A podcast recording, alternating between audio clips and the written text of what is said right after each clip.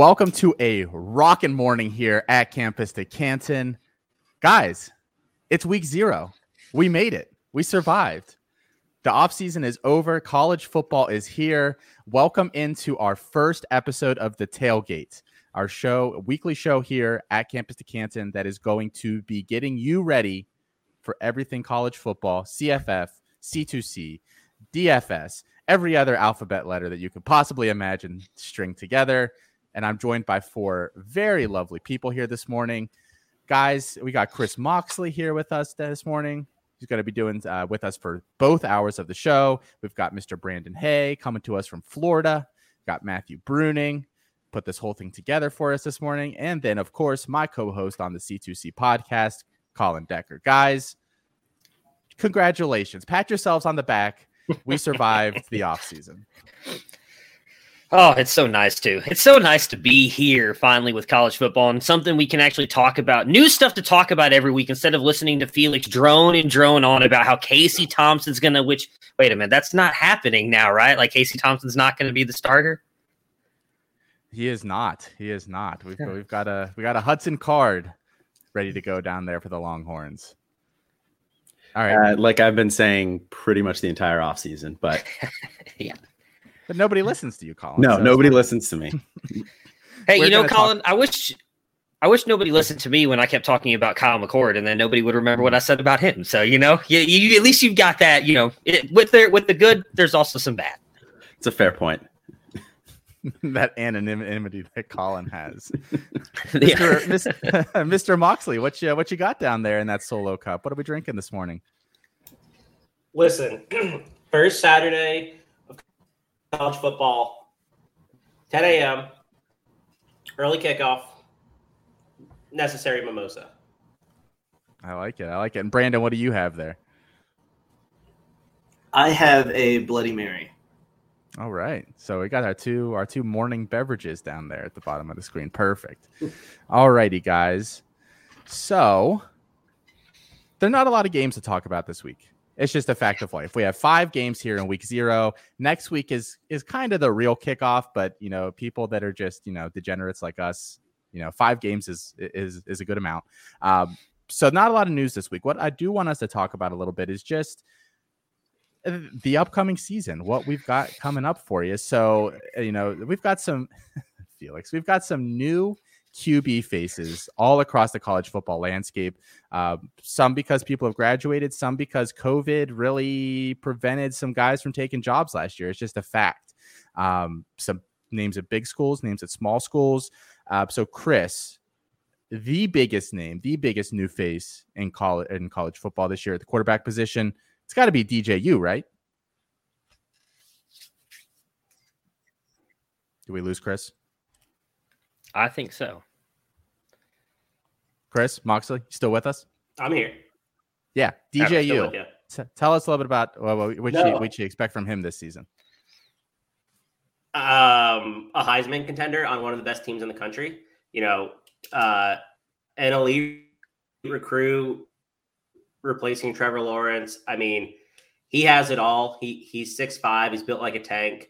He's got a rocket arm. I mean, I think he's in the Heisman discussion without really starting a game for uh, this yet this year. I mean, we saw brief stints of him last year, and he carved up a Notre Dame defense that is excellent.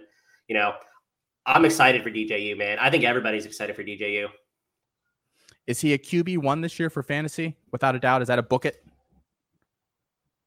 Yeah, absolutely. Yeah. what do you guys? I don't really have much hesitation saying that either.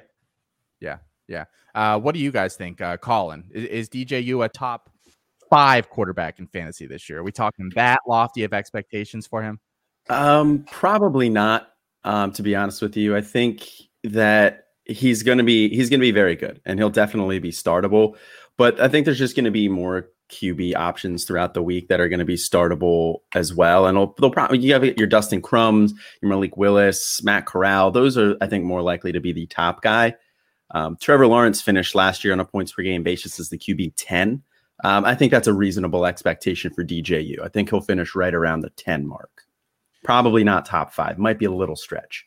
The, the one thing yeah, that I, seems Uh, Nick. Okay, that's a good question. Yeah, let's segue right into that. So Nick Whalen here for anybody that's that's going to listen to this in podcast form later said, but which Clemson wide receiver emerges? And that that is a really fun discussion. Matt, I'll come to you first. I know we have Justin Ross returning this year. Do you think he's their leading receiver, or do you think it's somebody else? I mean, I'd like it to be Justin Ross, but I'm still worried. I know he got cleared, but I'm still worried about him kind of going back to what he was. So I'm, I guess I'm gonna go Ngata. I mean, I think it's gonna. I think it's gonna be him or Ross because I don't think EJ Williams is gonna do that just yet. Now, I'm not a big fan of of, of Frank uh, Ladson Jr. either, so I do think it's gonna be between Ngata or Ross, and I'd lean Ngata just because I'm still worried, even though he got cleared by all the medical people and everything. That was a serious injury, and I'm just worried if, if he'll be able to fully come back because he hasn't played in over a year now. Is he really going to be able to go right back out there and be the guy we saw him last time he was on the field? Especially because they say he's going to be in the slot, right? And that that's a new, you know, that's that that's new for him. He's traditionally been a boundary guy there, um, so it'll be interesting to see if he can make that transition. Um, Brandon, uh, DJU has the rushing upside. He he is a very good rusher. I've I've seen some people kind of compare how he moves to Cam Newton. I mean, he's a big guy, you know, 6'5, 240 ish. Over under 500 rush yards for him across this season.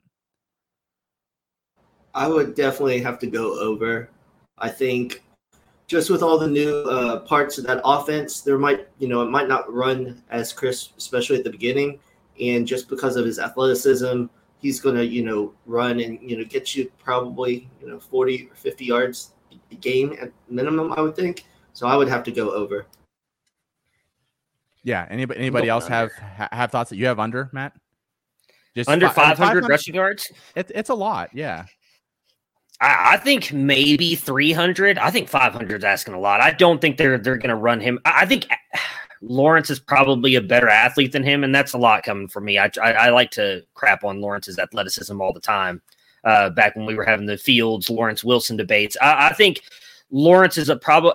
From what I've seen, obviously we've only seen a couple games from DJU. I think Lawrence is a little bit of a better runner, so I think 500 is high. I'd go maybe 300 and I think that's a fair that's a fair kind of basis to go off for his rushing yards. Yeah, I think that seems completely fair call. And you you have something to chip in there? Yeah, I was just gonna say I'll echo that. I th- I think under is probably more likely, um, but I'll back up a little bit what Brandon said there. With so many new pieces of that offense, and that offensive line was not good last year. Um, so I, I mean, if he has to get outside the pocket and scramble a little bit, it wouldn't surprise me that much. So I will take the under. Uh, but I don't think it's as big of a lock as what Matt's saying. I think, you know, probably I'll split the difference and I'll say 400, but that's still under. Man, you guys are so, you guys aren't so, fun at all. I'm taking the over. First I'm show taking bet? the over. Oh, first show bet. Okay. Okay. Why not? Why Let's not make it? it? So you, okay. you're go. Wait, Brandon. I thought Brandon went over on 500 too. I did. So you two went over. Yep. Yep. And Nick's right. One, Yeah. In three yes. years rushing. Yeah. Yeah. I, so I, think, I, I think he I mean, gets it. Yeah. Over 500. Yeah. I think he's more. I'll take the under. I think he's more willing to run, and I think the coaching staff is more willing to let him run from what it seems like because, and what it sounds Because he's like. built like a brick shit house? Yes. I, there's a very low chance of you breaking DJU. Yes. Yeah. Well, Nick, since you're since you're watching in the comments, I want to know. Just comment in there. i w- I'd like to see what you think. If you think he goes as uh, great a Devy mind as you are, I'd love to see what you think. Do you think he goes over or under the 500 rushing yards? Yeah, we'll move on here while we're waiting for him to respond. Another new name at a major program, Emory Jones at Florida. Uh, we expect to have the starting job there, although the coaching staff still maintains that Anthony Richardson is going to make some sort of appearance throughout the season. Um, so that that quarterback situation is still a little weird. Um, Brandon Emory Jones, what should we expect from him this year, from for a fantasy perspective? Well, I think he definitely brings the rushing upside. Uh, they sprinkled has sprinkled him in the last couple years, running the, the, ball, bringing him at quarterback, even when Kyle Trask was was doing very well. Um, and it was pretty known that he was going to run, and he would still get eight or nine yards even with the defense keying on him. I think the biggest thing is he's going to be improve as a passer. We have such a small sample size, around 30 passes the last couple of years. Um, will he be able to do that? I know a lot of people think that this is more the quarterback that Dan Mullen likes. He can do more things running the ball and just um, vary the offense a little bit. So I think it'll be very interesting if he improves on his passing. I think he could have a very good year and be a very high uh, fantasy uh, player this year. Yeah, and Nick th- Nick thinks DJU will go over as well. So, um, yeah, I mean, 500 I thought was a pretty fair number to start that discussion off at. Um, so yes, Emory Jones, the complete 180 from Kyle Trask, who was their starter last year. Um, beyond him, do they have other weapons there that that can be significant in that offense? Anybody want to hop in on that question? They have a lot of ta- they have a lot of talent, but there's nobody that I feel good about. Um, I mean, they had Justin Shorter, five star guy, went to Penn State, couldn't really cut it there. Hasn't really done much there at Florida since. Jacob Copeland's a guy that I'm, I'm intrigued by, but I was intrigued by him last year too, and he didn't really show kind of what you wanted. Uh, and they're going to be replacing a lot of production in Pitts and Toney. So it, somebody has to step up. Um, I'm just not exactly sure who it's going to be. Maybe Xavier and or uh, Xavier Henderson. Um, that's yep. yeah, he was a big time recruit last year too. So maybe throw him in the mix, but it's just it's very uncertain right now. It sounds like Henderson has had some maturity issues there um, that still may not necessarily be worked out. How about in the backfield, guys? I know they have Dameon Pierce coming back. They have Nay'Quan Wright. Um, there's another guy there as well. Plus, they bring in Demarkcus Bowman, the five star last year, who uh, went to Clemson for a very brief stint before coming back home. Um, how do we feel that that's that's just kind of a cluster at the running back position, right, Matt? Yeah, but I think Bowman's the best of that group. I mean, you have Dameon Pierce, who the senior, I do think he's going to get run, probably end up at least a starter to kick off the season. You got Malik Davis. Uh, I think it's Nay'Quan, if I'm saying his name right. Nay'Quan Wright is his uh, is the other guy there. So I think Bowman is the best. Obviously, we hope to see him at Clemson, transferred out to Florida due to some family stuff. I think he's going to be the best uh, best running back there as the when the season comes to an end. We'll be talking about him having taken over that backfield at some point. But I think Pierce is probably the guy who starts. I just wanted to echo Colin. I agree. Henderson, although he is having the off-field issues, uh, Kevin Coleman, part of our team, a really great part of the uh, the college football community. He's big on Henderson. He thinks he's going to have a big year. I agree with him on that. I think Henderson could be just like Bowman, the guy we're talking about in the wide receiver room that kind of takes a step forward with Emory Jones in this offense. Yeah. So speaking of a, oh, let's see, will Demarkcus Bowman get the majority of carries this year? Um, I, I don't think so. I don't think he red shirts. You know, I don't think uh, there's no touching the field. I don't know, Chris. You're shaking your head pretty hard there. No, it's going to be Dameon Pierce. It's going to be gross that it is, but it's going to be Dameon Pierce. I, I kind of like Dameon Pierce. Like he is poor okay. man, poor man CEH. Is that kind of an accurate description of him? He has that low yeah. running style. He's not particularly oversized, but makes the most of those physical gifts. He can he can catch catch the ball. I mean, I'm not saying he's going to be a first round draft pick like like CH was. I mean, Colin and I all the time on the C2C pod, we have these chains of, you know, this guy's yeah, a poor, poor man's, man's, version of this, who's the poor man's version of this, and you can work your way like six rungs down the ladder. He just feels like he's on the same ladder as CA, CEH is uh, stylistically. Sure. I just I I think it's gonna be Pierce, and I think we're I don't know. I think there's a lot of optimism around Demarkcus Bowman. I'm not even sure he's currently the RB two there. I think he's might be the RB three. I've seen Malik Davis listed ahead of, ahead of him, so I don't know what Nay'Quan Wright's doing. Um, but you know, I I like Pierce too, like eh, as well. But I wish it was Demarkcus Bowman. I just don't think it's going to be. And then there's yeah. a guy everybody forgets about too, Linzo or uh, Lorenzo Lingard, uh, five star transfer from Miami. So I mean, he was ineligible, or he wasn't eligible to play last year because the transfer rules were slightly different. Um, so he didn't play at all for him, but he is going to be there this year, uh, and I expect him to factor in too. It's amazing how Miami and Florida, how just th- those two backfield situations are virtually identical. A lot of guys, you know, some some former five stars, some transfers, and just we're not really sure how those backfields are going to shake out. Um, we're we've talked about two, uh, you know, uh, dual threat type quarterbacks here. Colin, you said at the beginning of the show, you've been saying all offseason that Hudson Card is going to get that Texas job. I don't think it's official yet. Sounds like it's going to be though. So tell us a little bit about what you expect from Hudson Card this year from a fantasy perspective. Yeah, I mean, from a fantasy perspective, I expect big things. Um, Sark's offenses um, in the past couple years have been very efficient. He throws the ball. Uh, they throw the ball a lot. They try to get the ball into the hands of their playmakers and make it a little bit easier for the quarterbacks, which I think is something that's going to benefit Hudson Card because um, he's only been playing the quarterback position since his junior year of high school. Um, at Lake Travis in uh, in Texas, he was a wide receiver for his freshman and sophomore year, and he was very good. Then he moves to the quarterback position. Um, he was pretty raw, pretty raw coming out, but you know, uh, so he still has some development there. I think it's going to try to make it easy on him. And then, you know, coming with being a wide receiver, he's an extremely dynamic athlete. So he's going to bring you some big time production with his legs, I think, this year. If, if you want to put an over under on 500 yards for rushing for Hudson Card, I'm going to take the over on that one. Um, I think he's going to I mean, he doesn't have the long speed, but man, is he just so good in short areas. He's so quick. It kind of reminds me of like a Kyler Murray light with just how quick he is moving around back there.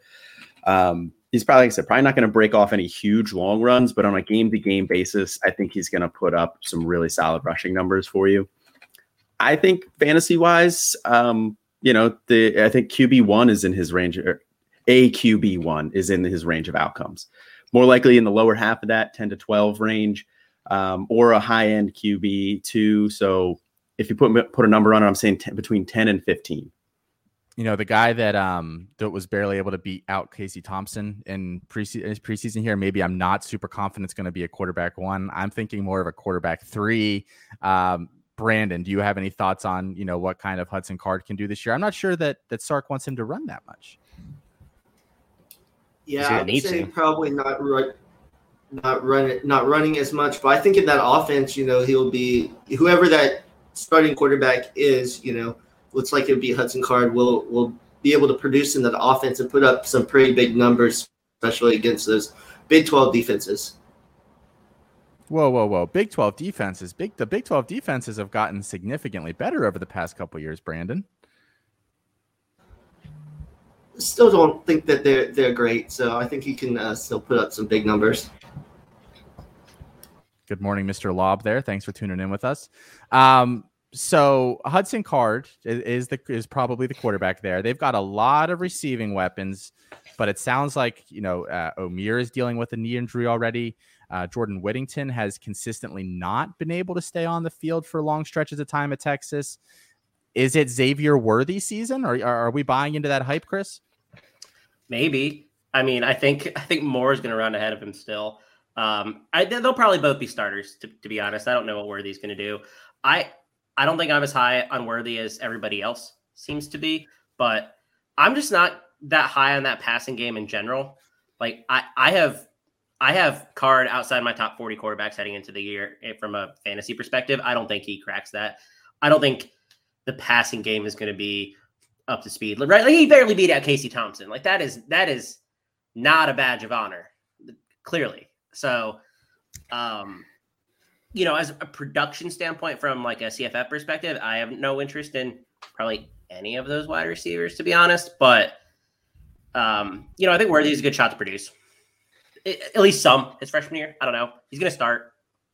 What's everyone saying down there in Texas, Matt? You're you're you're a local, sort of. I know so, you're not that close to to UT. Um, no, I'm really not. It's like three hours. Um, yeah.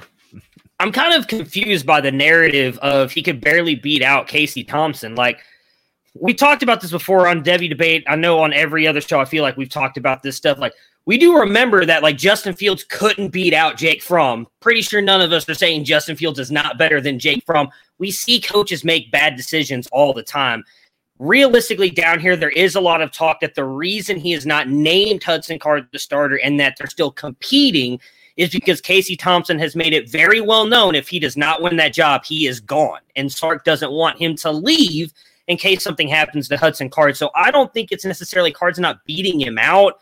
I think it's more of him managing the team kind of like Ryan Day did with the a million quarterbacks he has in his room and not wanting any of those guys to leave. I think it's more of a managing thing than Card not being better because I I know it's Felix's guy, and and he definitely beat up like the fifth string Colorado defense in that bowl game last year.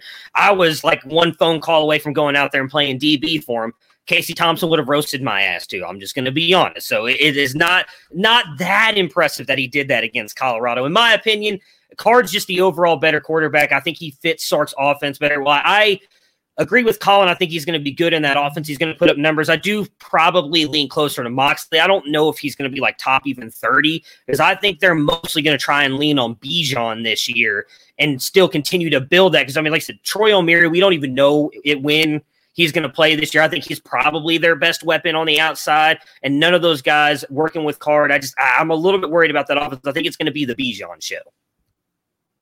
Fingers crossed. It is Bijan season, baby. Let's see it. Last coaching staff was was too scared to unleash him. They lost their jobs because of it. If Sark does the same thing this year, they should lose their jobs too. Matt, you have a very interesting name on the list here for new QB faces across college football because this this one requires somebody to be benched.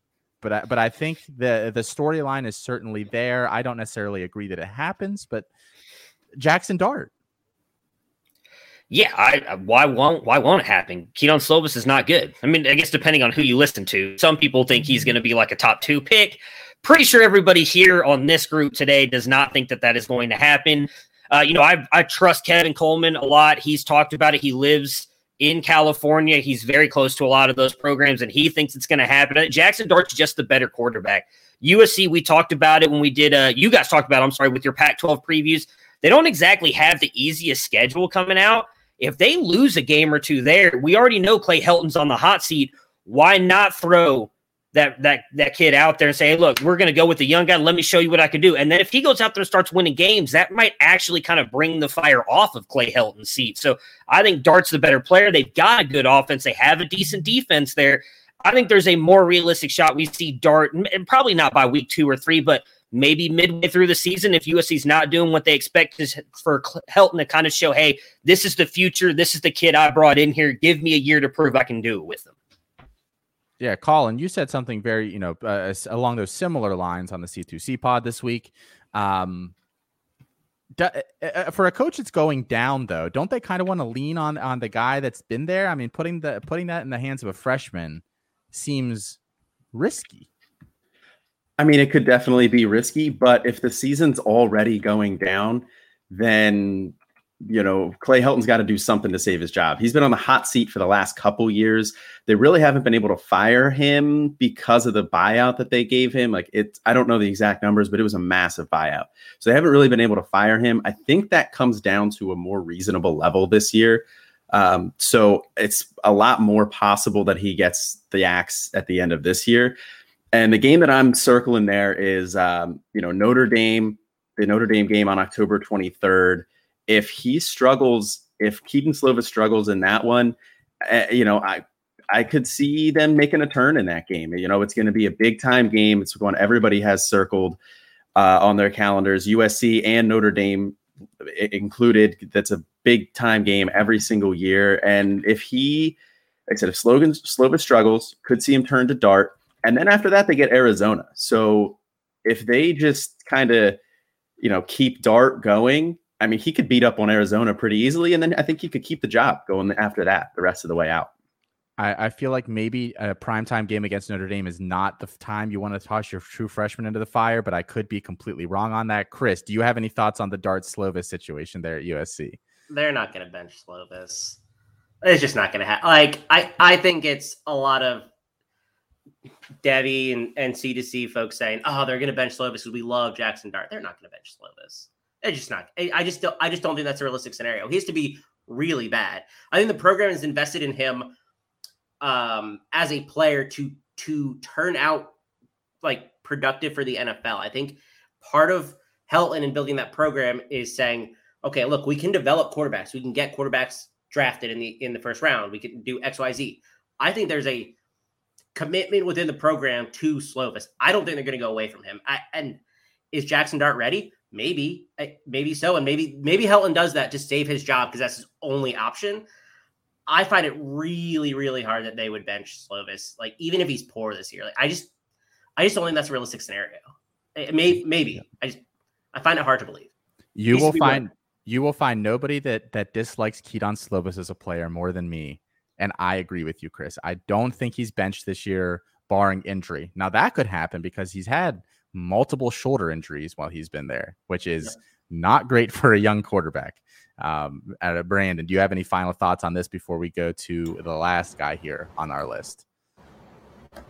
No, I, I echo the same things. Um, they probably should, if if Slovis struggles, look at Car, look at look at Dart, but I think they'll stick with him the the full year, um, unless you know it, it he throws you know multiple games with four or five picks, or you know there's an injury like you said. I just think they'll ride ride it out all season with Slovis.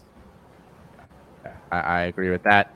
Um, so it sounds like we're three to two on this show. So the the Slovis guys win. I I can't call myself a Slovis guy. That hurts. A couple other names here, guys. We're not going to dive too deep into them, but I think there's there's some some other big names, small names that that we should be aware of. Bryce Young, obviously at Alabama, kicking off a new era of quarterback play there. We've got Haynes King at Texas A&M recently named the starter there. Um, another dual threat guy. Him and Hudson Card are kind of like, you know, the mirror images of each other down there at Texas. CJ Stroud at, at Mr. Bruning's Ohio State there.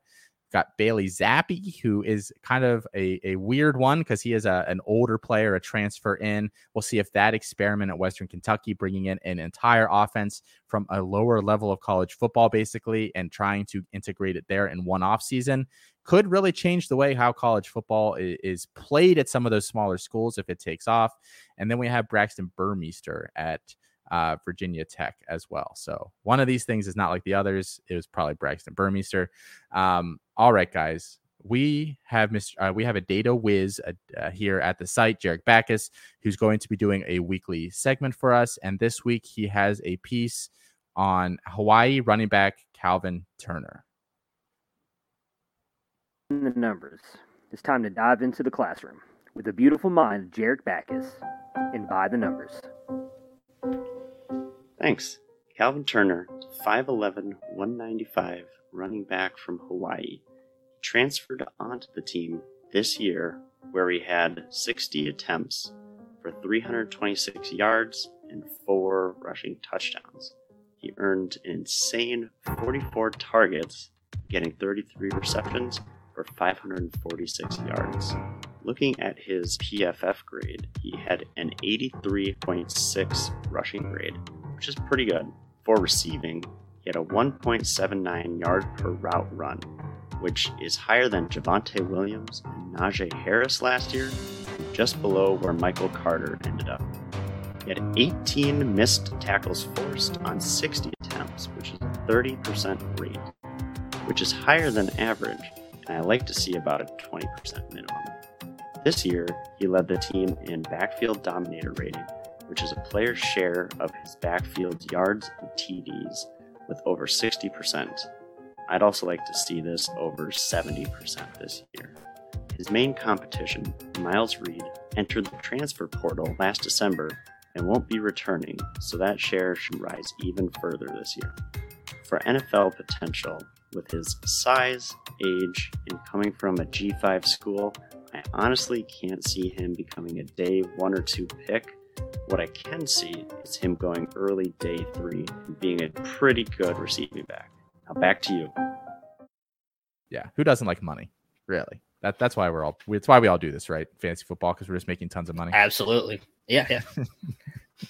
all right, so let's get into some of these picks for today's games, guys. Um, first game, as we said, is this Nebraska Illinois game. There we go. So what do we like uh, for this week, guys? Uh, Nebraska or Illinois? We'll start with you, Matt. No, we're starting with you, Austin. Oh, starting with you're me. picking. Okay. Just go in order.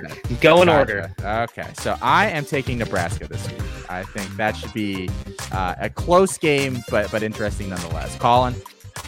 Uh, yeah, I'm going to take uh, Nebraska as well, but I do have a parlay where I have the Illinois plus seven in it. I think it's going to be a really close one probably in the, you know, like 30, 28, 30, like 27 kind of a range. I think it's going to be real tight. Matt. Yeah, I think it's going to be a very close game as well, but I'm taking Nebraska to win uh 31 27. Moxley. You're up, Mox.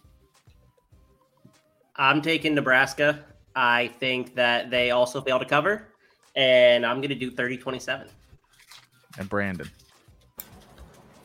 I am actually going to go against the grain and take Illinois in this game. I trust Bret Bielema right now more than Scott Frost. I think they're going to run the ball, and I have Illinois winning 24 to 20. Perfect. That second game here on the slate, UConn Fresno. Fresno, and I think they cover. I put money on it. So, um, fingers Ooh, crossed. look Call at you. I know. Um, yeah, I'm going. I'm going with Fresno here too. I mean, like like we touched on with the breakdown, like Utah or UConn hasn't played at all. Um, now, friends, Fresno will probably be a little light since they have a big game coming up next week. Um, but yeah, I think Fresno 38-20. 38 20. I'm taking Fresno 45 17. There's Jalen Cropper's going wild today. Moxley. Yeah, Fre- Fresno's going to obviously win. I think it's going to be close with the uh, 27 and a half point spread. You know, I, I think they score, let's say 44 20. I think they maybe just fail to cover. Brandon. I also take took Fresno State. I put money on the on the spread for Fresno, so uh, I'm going to go 52-14.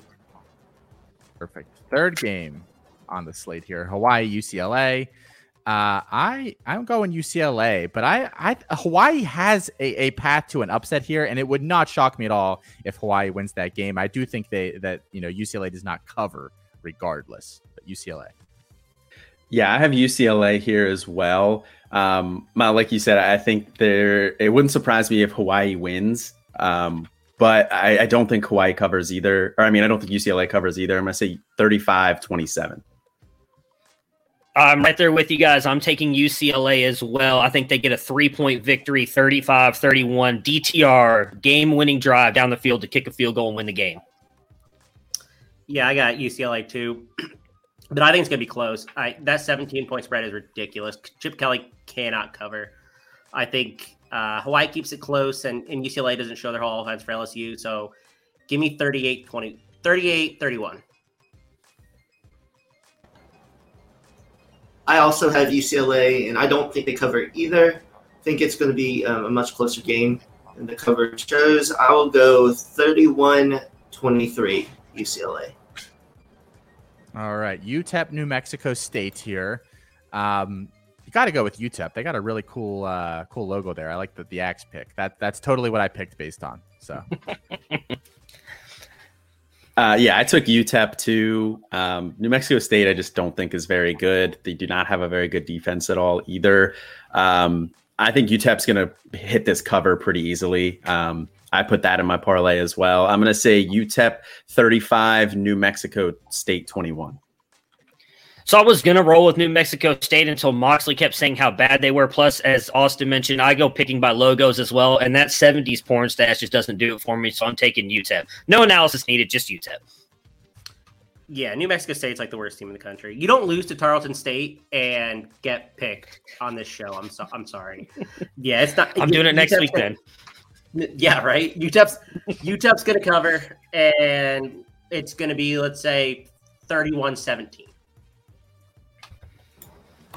I'm also picking UTEP and 28 14. All right, and the last game of the week here: Southern Utah, San Jose State.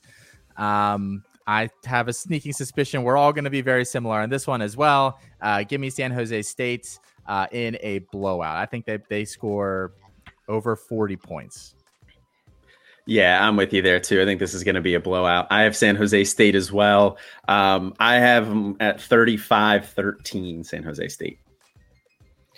Right there with you. I think that they're going to have a really good year as well with that defense. So I'm taking San Jose State. Yeah, this is easy. San Jose State spreads 24. I think they cover. Let's say 41-10. I'll also take San Jose State, and I'll go 38 to 7. Man, we're just such a unique bunch. We all, you know, chose the exact same score, guys. All right. Thank you Hey, to everybody. We'll better games next week. yes, we will. Yes. Thank you to everybody that tuned in to watch this first hour here with us.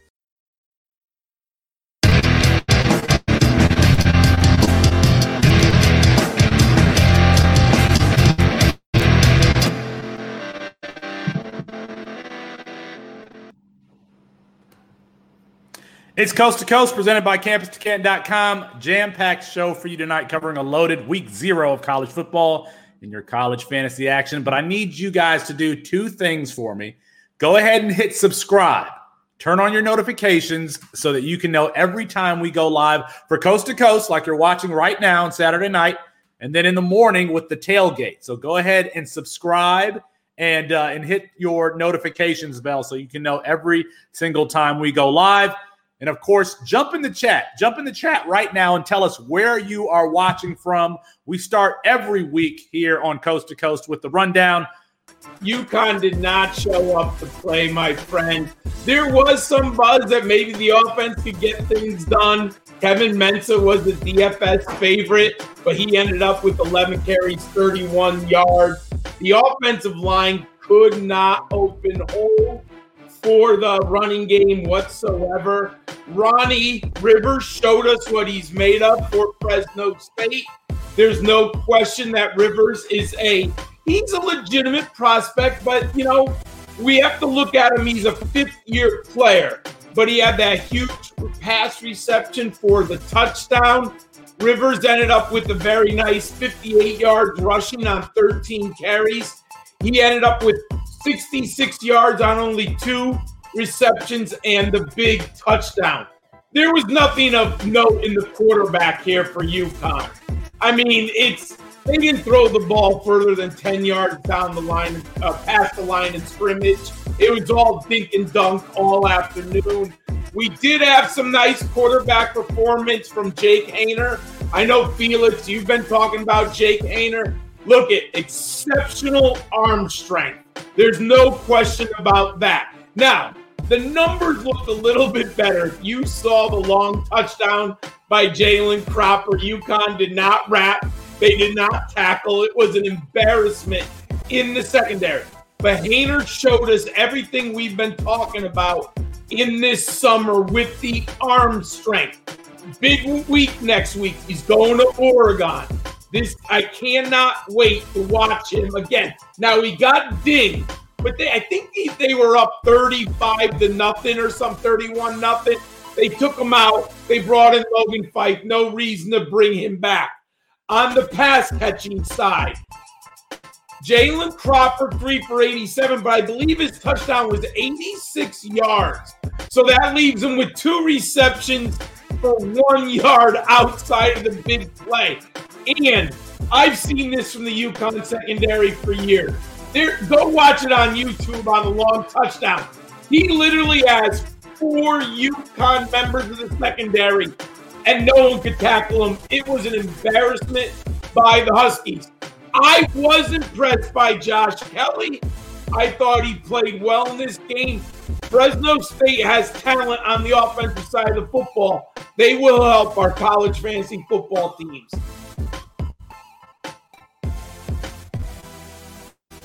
Yeah, uh, we're, we're we're moving into whose stock is up and whose stock is down after today. Man, first first show. Look at us go here. All right, Yeah. guys. So I know I know limited slate here of games. You only have three that have played so far today to really choose from. Um, so so options are limited here. But John, I want to come to you first. Uh, Was there anybody that you watched today that you thought probably improved their stock in some way? I think there is only one in my book, Zach Charbonnet of UCLA Bruins. And this is really an indictment of Jim Harbaugh and the Michigan Wolverines. There is something wrong with Harbaugh. Think about this team a couple years ago Nico Collins, Donovan Peoples Jones, and Zach Charbonnet. And he could do nothing with that offense. Zach Charbonnet today, let's put it into context. That offensive line of the Bruins, whenever I watch offensive football, it starts with the offensive line. And whatever Hawaii, they were not prepared. Their front seven, UCLA literally beat the shit out of them at the line of scrimmage. I know everyone's talking about the running backs. I get it. But you know why Charbonnet was incredible? That offensive line, I did not see a rainbow get past the line of scrimmage in the run game in the first half. There were literally rainbows on their back and they were getting hit five yards off the line of scrimmage. Now, put that aside. Charbonnet showed us speed, strength, vision, and he took advantage of what was in front of them. Good blocking only matters if you have a running back who takes advantage of the holes, and Charbonnet showed that. Next week is the entire, I think his college career is going to be defined against this game against LSU. LSU now has film. LSU is going to be able to deal with the UCLA offensive line. There is going to be some snot knocking when we watch LSU's defensive front seven come up. That Bruins offensive line is good, big, and nasty. They have at least two NFL picks up front. We know LSU is going to bring the heat. They're going to pressure UCLA. Let's see what happens. But if Charbonnet could have another good game, he's not going to repeat. Come on, six for 106 and three touchdowns. But if he could show us that speed and that strength, that he's a legitimate, I believe he was a five star prospect coming out, right? Michigan blew it. I mean, this is now we really see how bad Harbaugh was. I mean, this is it's a comedy act that he could not get this kid on the field and get him in space. Because what you saw today was an offensive coordinator with Chip Kelly, got Charbonnet in space, let him use his vision and his speed and his size. Now, LSU is going to close the gaps.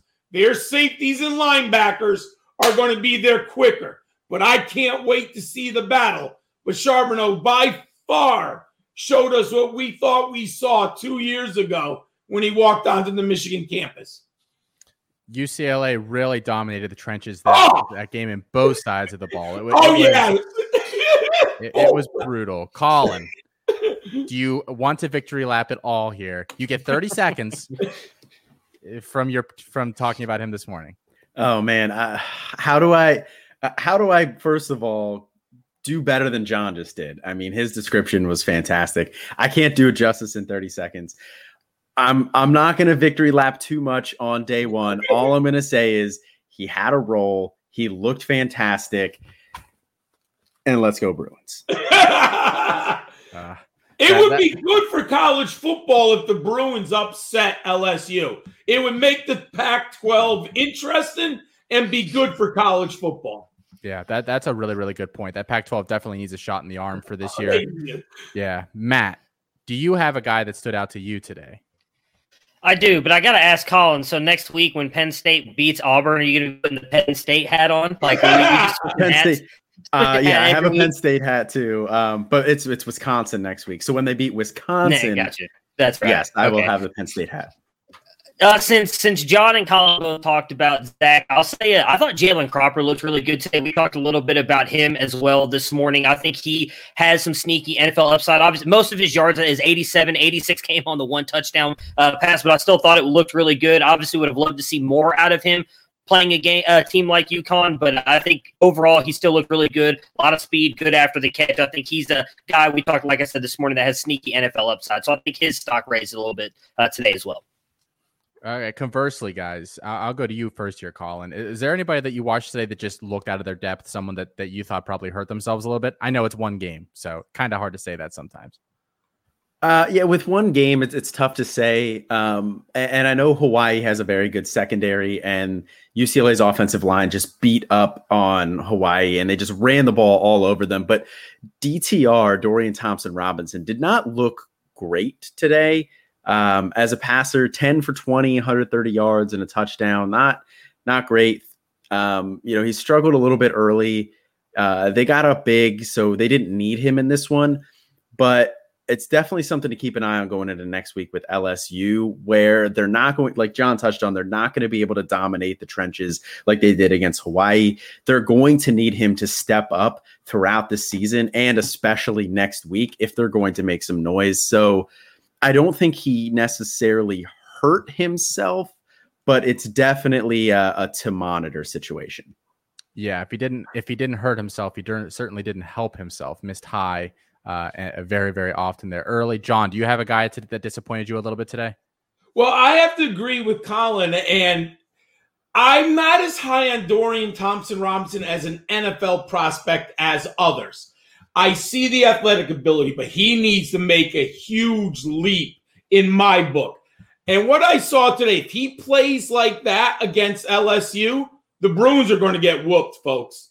If he makes those mistakes, those LSU defensive backs are going to pick the ball off, or they and those, and if they don't block up front, he's going to make fumbles, get sacks. So he needs to improve. Now, I think what happened, he came out nervous. What, what is he like? 0 for 4, 0 for 5. He was really, you know, he's overthrowing. He had a wide open touchdown. I think he missed on his first or second throw of the game. He should have hit that one. So I'll give him a little bit of nerves.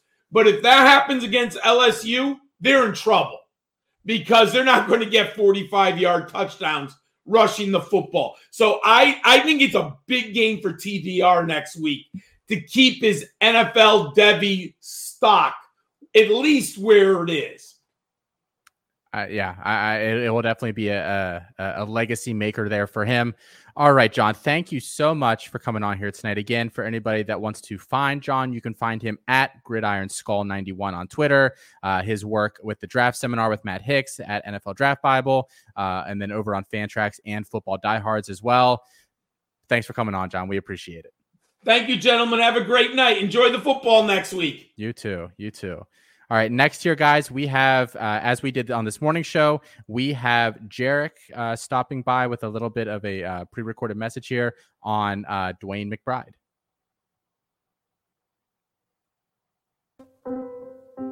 Thanks, Felix. DeWayne McBride stands at 5'11, 220 pounds from UAB. Last year was his freshman season, where he played a total of six games. In those six games, he had 47 rush attempts, 439 yards, and four rushing touchdowns. He didn't have any receiving work or return work, though. His dominator rating, which is his share of the total offense, was 12%. His backfield dominator rating, which is his share of the backfield work, was 16%. His yards per team play was 0.72. Now, since this is his freshman year, he is working behind other running backs. These numbers don't tell us a ton, so let's dig a little further. Per PFF, he earned a 93.8 rushing grade. That's number two for all RBs with no minimum rushing threshold for this last year. He had 21 missed tackles forced, which equates to 45% missed tackles forced rate. Led RBs with yards created per rush attempt just over 6.75 yards led RBs in breakaway run rate with over 20%, which is crazy. He already owns the two longest rushing TDs in UAB history as well. So I hope that equates to some speed on the field too. Now, looking at team situation, his coach, Bill Clark, loves running. His RB1 is almost locked in for 250 carries since taking over, it's happened every season but one, not including the COVID year.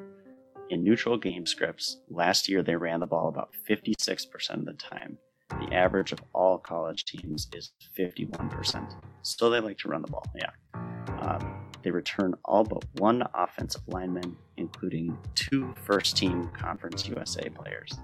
The lead back for the 2020 season, Spencer Brown, declared for the 2021 NFL Draft and left behind almost 50% of the backfield work share. McBride was quoted as having good hands out of the backfield by the offensive coordinator back in May. In summary, DeWayne McBride looks like he's in a position to absolutely smash this year and next, and if he can step it up in the passing game, the sky is the limit. Now back to you, Felix. And Jarek Backus is with us every week to talk by the numbers. We welcome in Shane P. Hallam.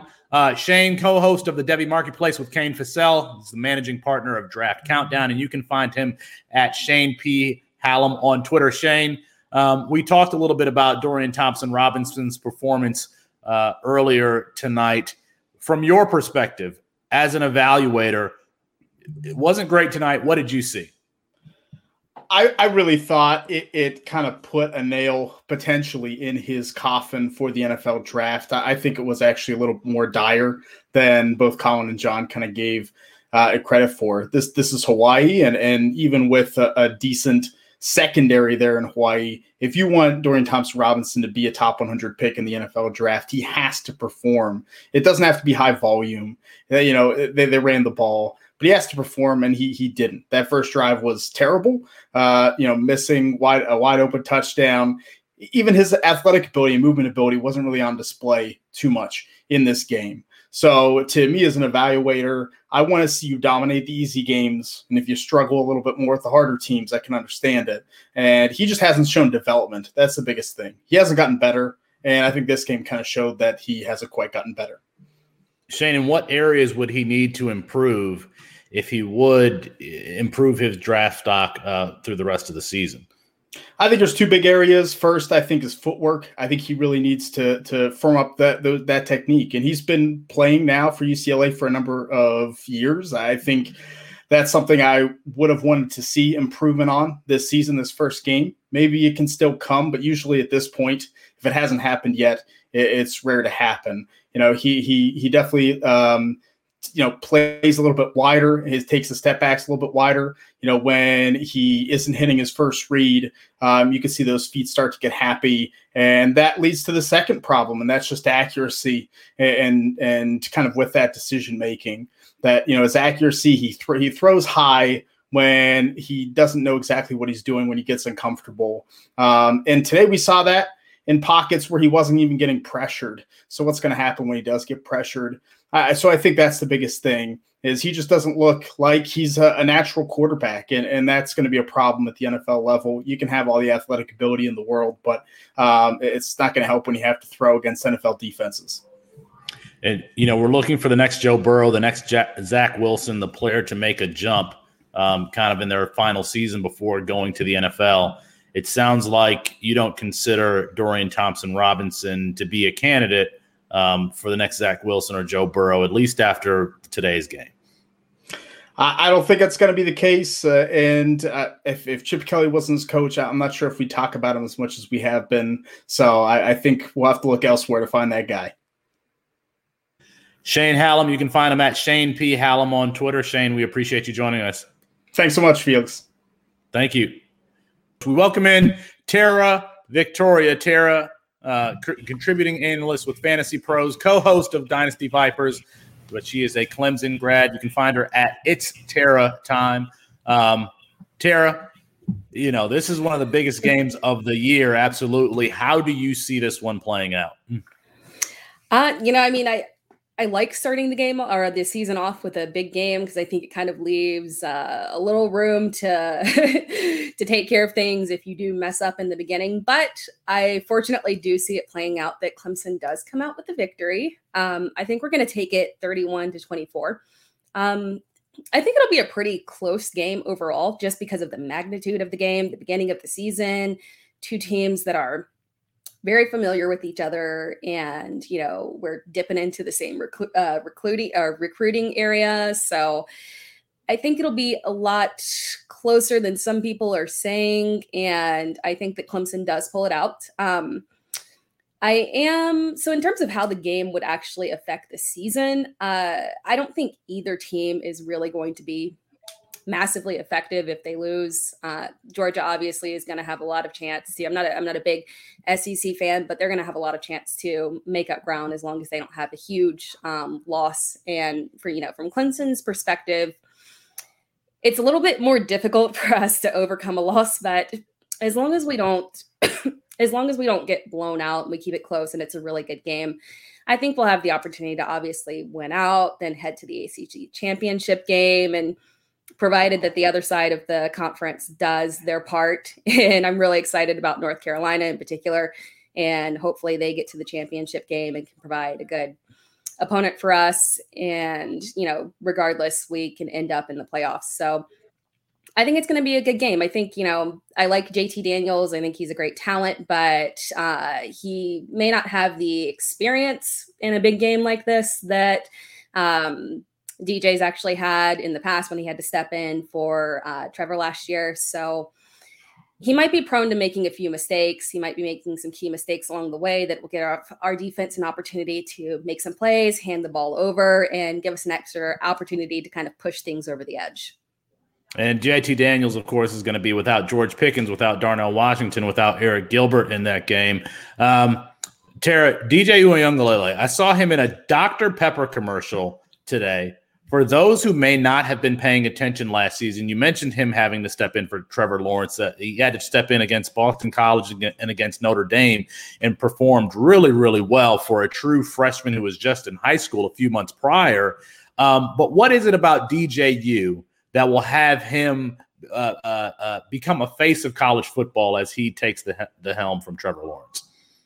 You know, I think he's just such a complete player. He's got the entire package. And I think that from the get go, he's got a presence that's really going to be able to take on a leadership role, lead the team. And I'm not too concerned about his age. I think that he's ready to step up and have that big moment. You know, it's not it's not unusual for us to see a freshman come in and have that big moment and be able to take a take the team to a championship game and succeed. And I think he's got that caliber, uh, that mentality as well. So I think I think he's going to be a star in the league. Everybody's going, going to want to know two things about about Clemson Tara. That's you know who we should own from a skill position perspective. There's a lot of names at wide receiver: Justin Ross, Frank Ladson, uh, EJ Williams. They brought in two Collinses as freshman wide receivers. Yes. For, for who do you see emerging uh, as the main target target for DJ Uiagalelei out of those out of those guys, or if there's someone I didn't name, who do you see becoming the main target? You know, I, I think it is going to be Justin Ross. Um, just when you look at the talent level and what he's had to go through, I I predicted he's going to have his Amari Rodgers moment. You know, Amari came back off that injury and really, um, you know, and it might be a different situation because I think Justin is more poised to be a higher pick, obviously, but um, Amari really came in there and used that opportunity, that motivation of coming back and really played his way through the season and raised his draft stock. So I think Justin's going to have the same opportunity. He's going to step in there. He's going to be the leader now. And, you know, of all the guys that are on the team, um, he has championship experience. He was on the national championship team. He's been around um, wide receivers who has been who have been leaders. So he's he's gotten to be with Amari Rodgers. He's gotten to be with Tee Higgins, um, Cornell Powell. So he's been in a situation where he knows how to handle this and he can help lead the other guys. Um, you know, aside from Justin, uh, the other guys, Frank Ladson, um, Joe off, obviously had a lot of injuries last season that they were dealing with and kind of hindered them. But I do anticipate that they're going to be able to step it up.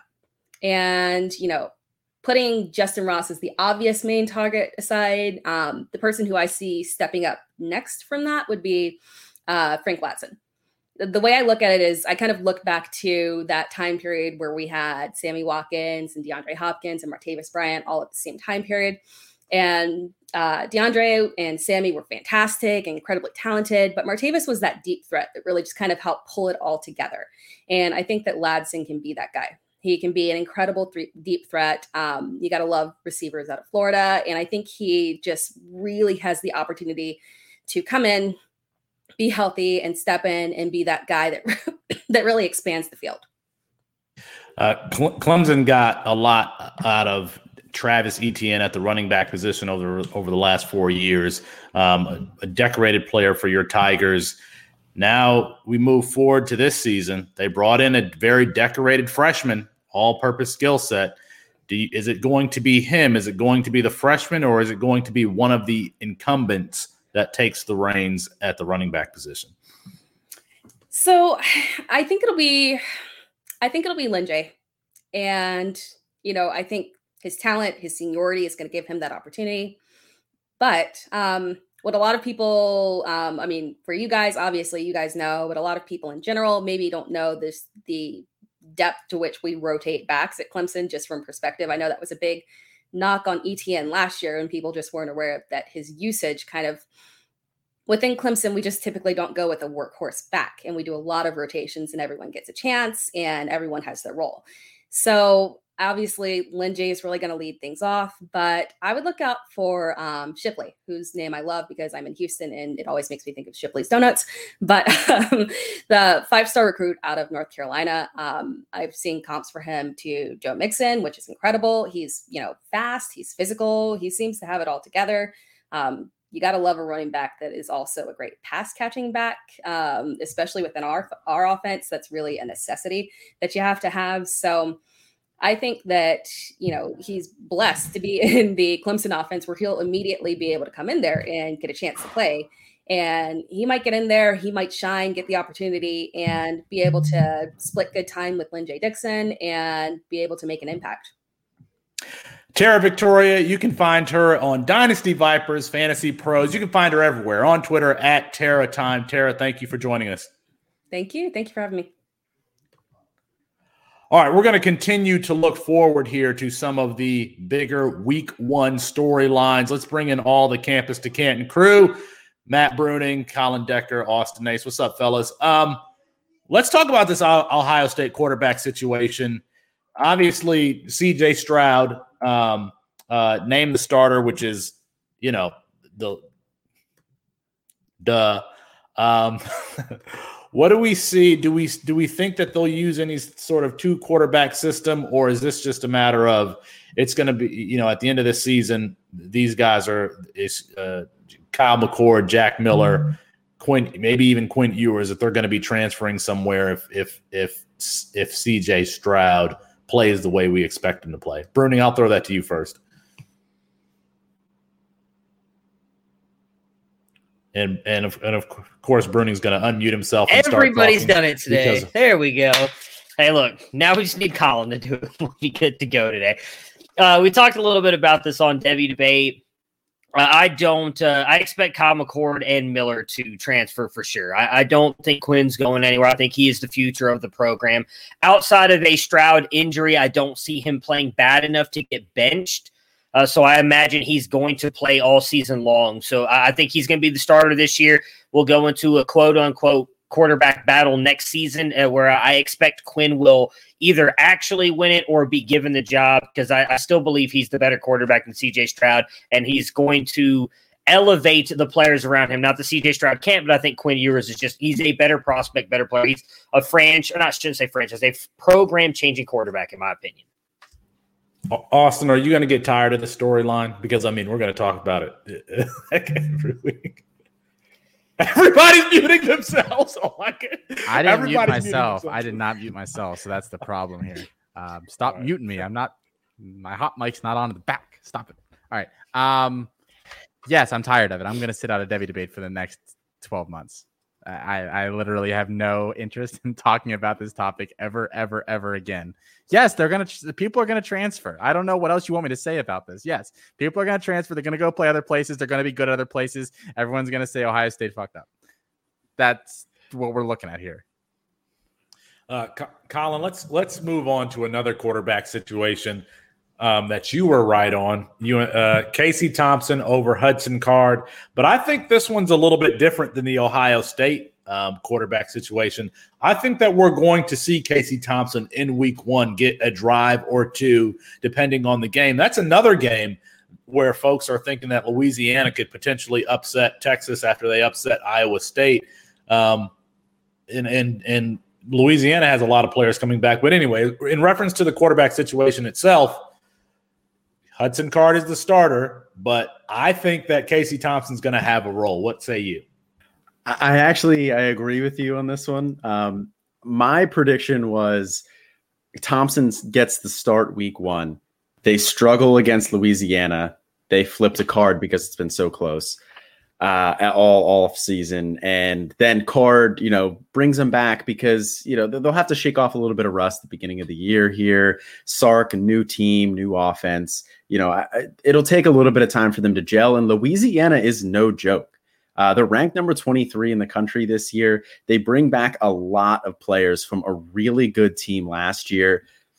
I I am a little bit worried about Hudson Card in week one here. Um, just if the offense in general, like I said, I think they may get off to a rough start. I do think Casey Thompson is going to have a bit of a role here in week one. But ultimately, Hudson Card is a more talented player. I think Hudson Card keeps a hold of this job, gets a stranglehold of it, because the Athletic released an article today where they were kind of highlighting this battle. And there's a source in there. They said, wait till you see this kid. They said, it's not like Casey isn't good, but this kid, Hudson Card's upside is through the roof. He's so accurate. He's really athletic. It's impressive stuff.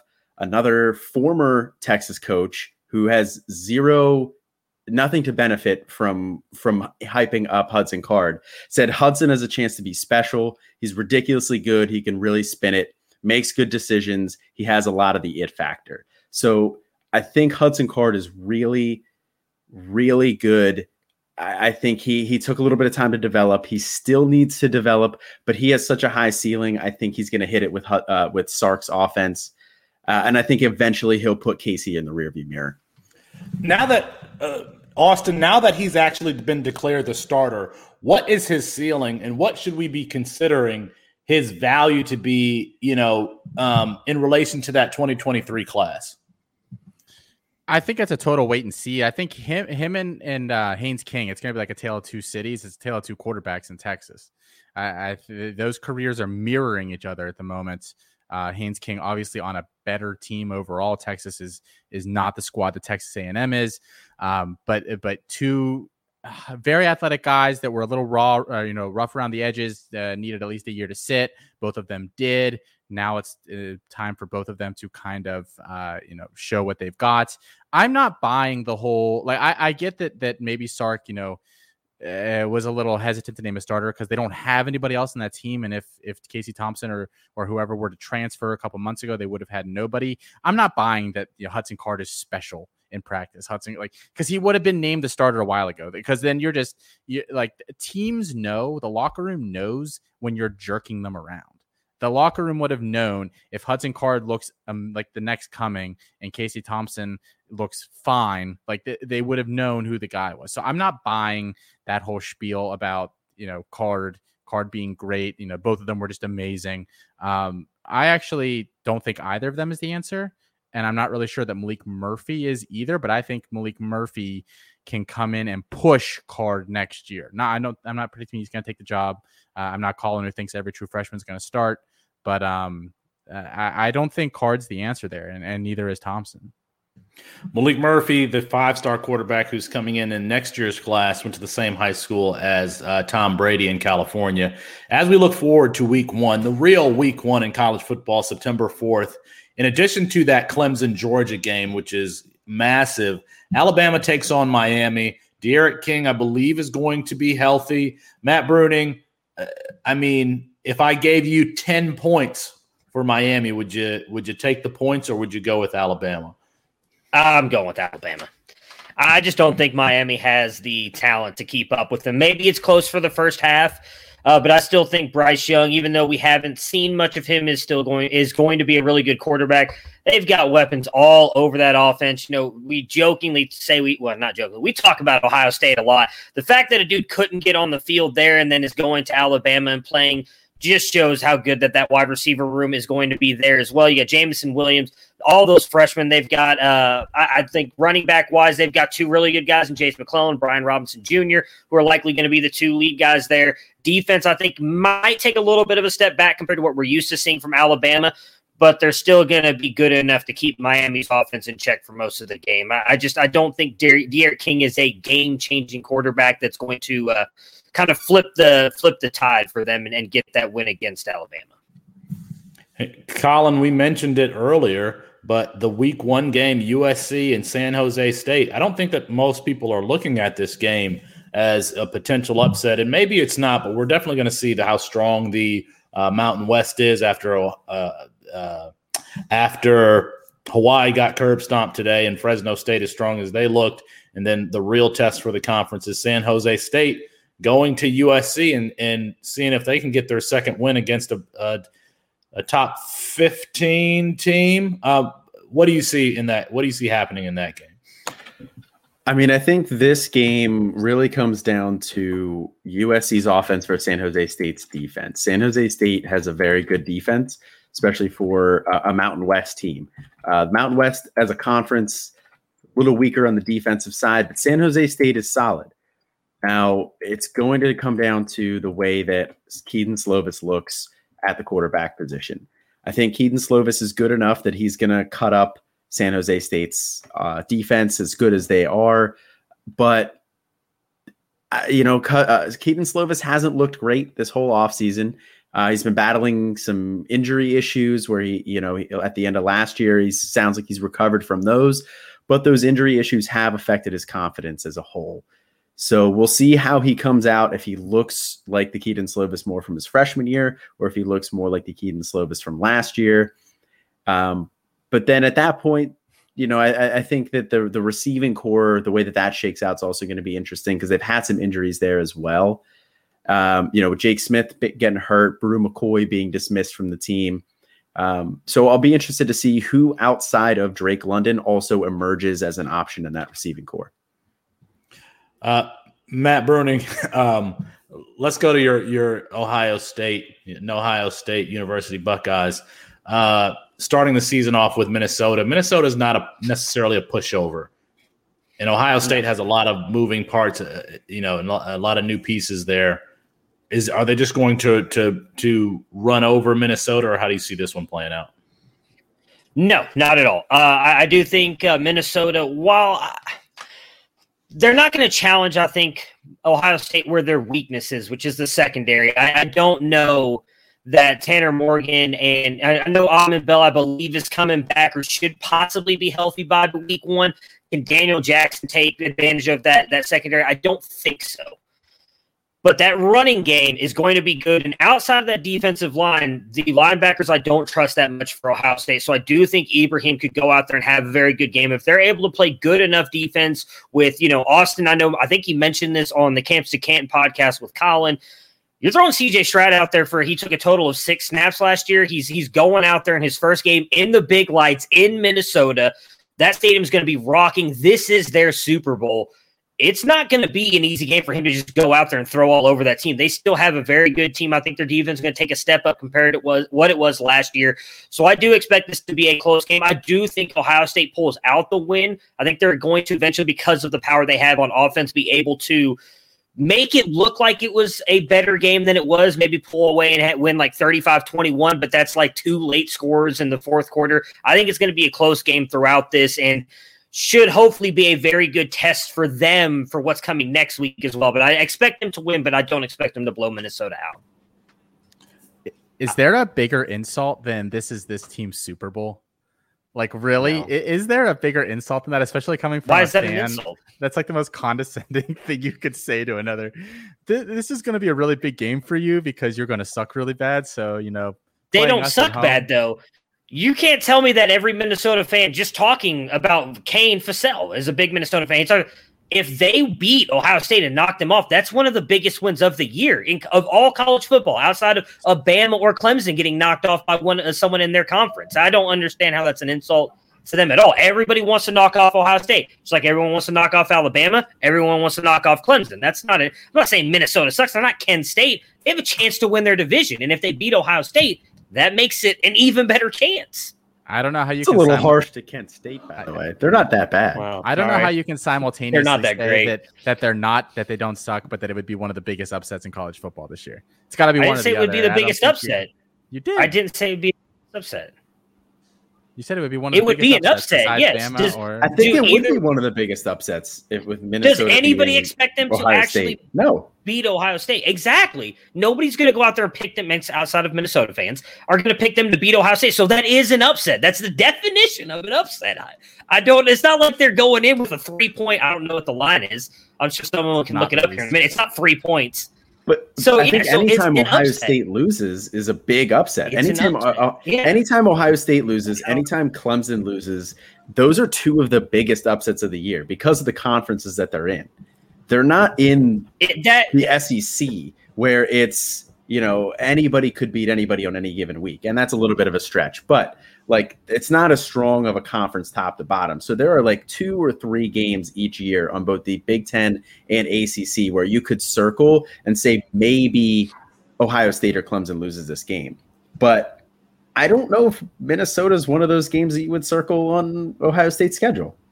The thing about Minnesota is that their strength is the run the run game, right? Can they run it Yes, on Ohio yes. State? Because I don't think they can stop Ohio of- State at all defensively. But uh, like They're- they, outside of their defensive line, I don't think that the Ohio State's defense is not good outside of that line. That's I don't think I'm their saying, though. linebackers are good. The, line is good. That, that yeah, but I- so is Minnesota's offensive line. I think that's where it's going to be a battle right there. If Mo, if Ibrahim gets past the first level, he's going to score touchdowns. Those linebackers and secondary are not going to stop. him. That's my point. And just to All on right. the upset thing, It's- maybe I, I explained this wrong. Quiet, Felix. All right, all right. If all you're right, telling you, me if LSU and, uh, Max were to beat, if LSU were to beat Alabama this year, that would be considered an upset, right? I feel like that's kind of the same par. That's what I mean by that. I'm not trying to say Ohio State's the best team in the land. They're not. They're like Let's get one more game in here before we say goodnight to everyone. Uh, I don't know how the heck your Penn State Nittany Lions, Colin, are ranked uh, after the season that they had last year, but the number 19 team in the country, and they take on Wisconsin to start the season. Uh, two seasons, two teams that are really looking to kind of rebound from from last season, especially Wisconsin having dealt with um, the COVID uh, outbreak in their locker room. From Graham Mertz to Jalen Berger to Theo Johnson, um, to f- figuring out who's the back to own in in uh, in Happy Valley. There's a lot of storylines to track as far as campus to Canton leagues in this game. Yeah, I mean, I, I'll I'll tell you how Penn State's ranked. Their their year last year was not really reflective of their talent level. They struggled very early on in the year. Uh, that Indiana game, uh, very questionable win uh, on Indiana's part, but we won't get into that too much. But they closed out the year very strong. They have a lot of talent on that roster, so I think they are deserving of a top twenty-five ranking. Uh, the big storyline on this game is going to be one how Wisconsin's offense looks after such a uh, up and down year last year with a lot of COVID issues. Um, Graham Mertz got COVID himself. He said it was, you know, it affected him throughout the year. Uh, he looked very good at sometimes, not very good at all in other games. So seeing him uh, actually healthy, hopefully, uh, is, is going to be very interesting against the Penn State defense. That the strength of that team is their secondary. So I'll be very intrigued to see about how Graham Mertz does against that. And then, like you touched on, who's going to emerge from that Penn State backfield? Um, Austin and I have been talking a lot. We think it's going to be Noah Cain. Uh, I feel still feel pretty good about that based on all the buzz in this offseason. But Keyvone Lee did have a strong year to close out last year. So it's not a foregone conclusion. Keyvone Lee is going to have a role. And then Caziah Holmes is kind of an intriguing option as well, but I think it's mostly going to be between Cain and Lee.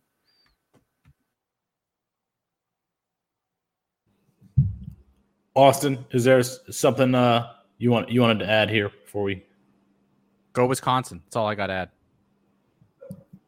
All right. All right. Um, hey, thank you for letting us take you from coast to coast tonight. Week zero is in the books. Week one is on the way. And that's when we're going to see you next, 9 4, 10 o'clock ish, probably after the prime time game, uh, after that Clemson Georgia game. All right, everybody. Have a good night.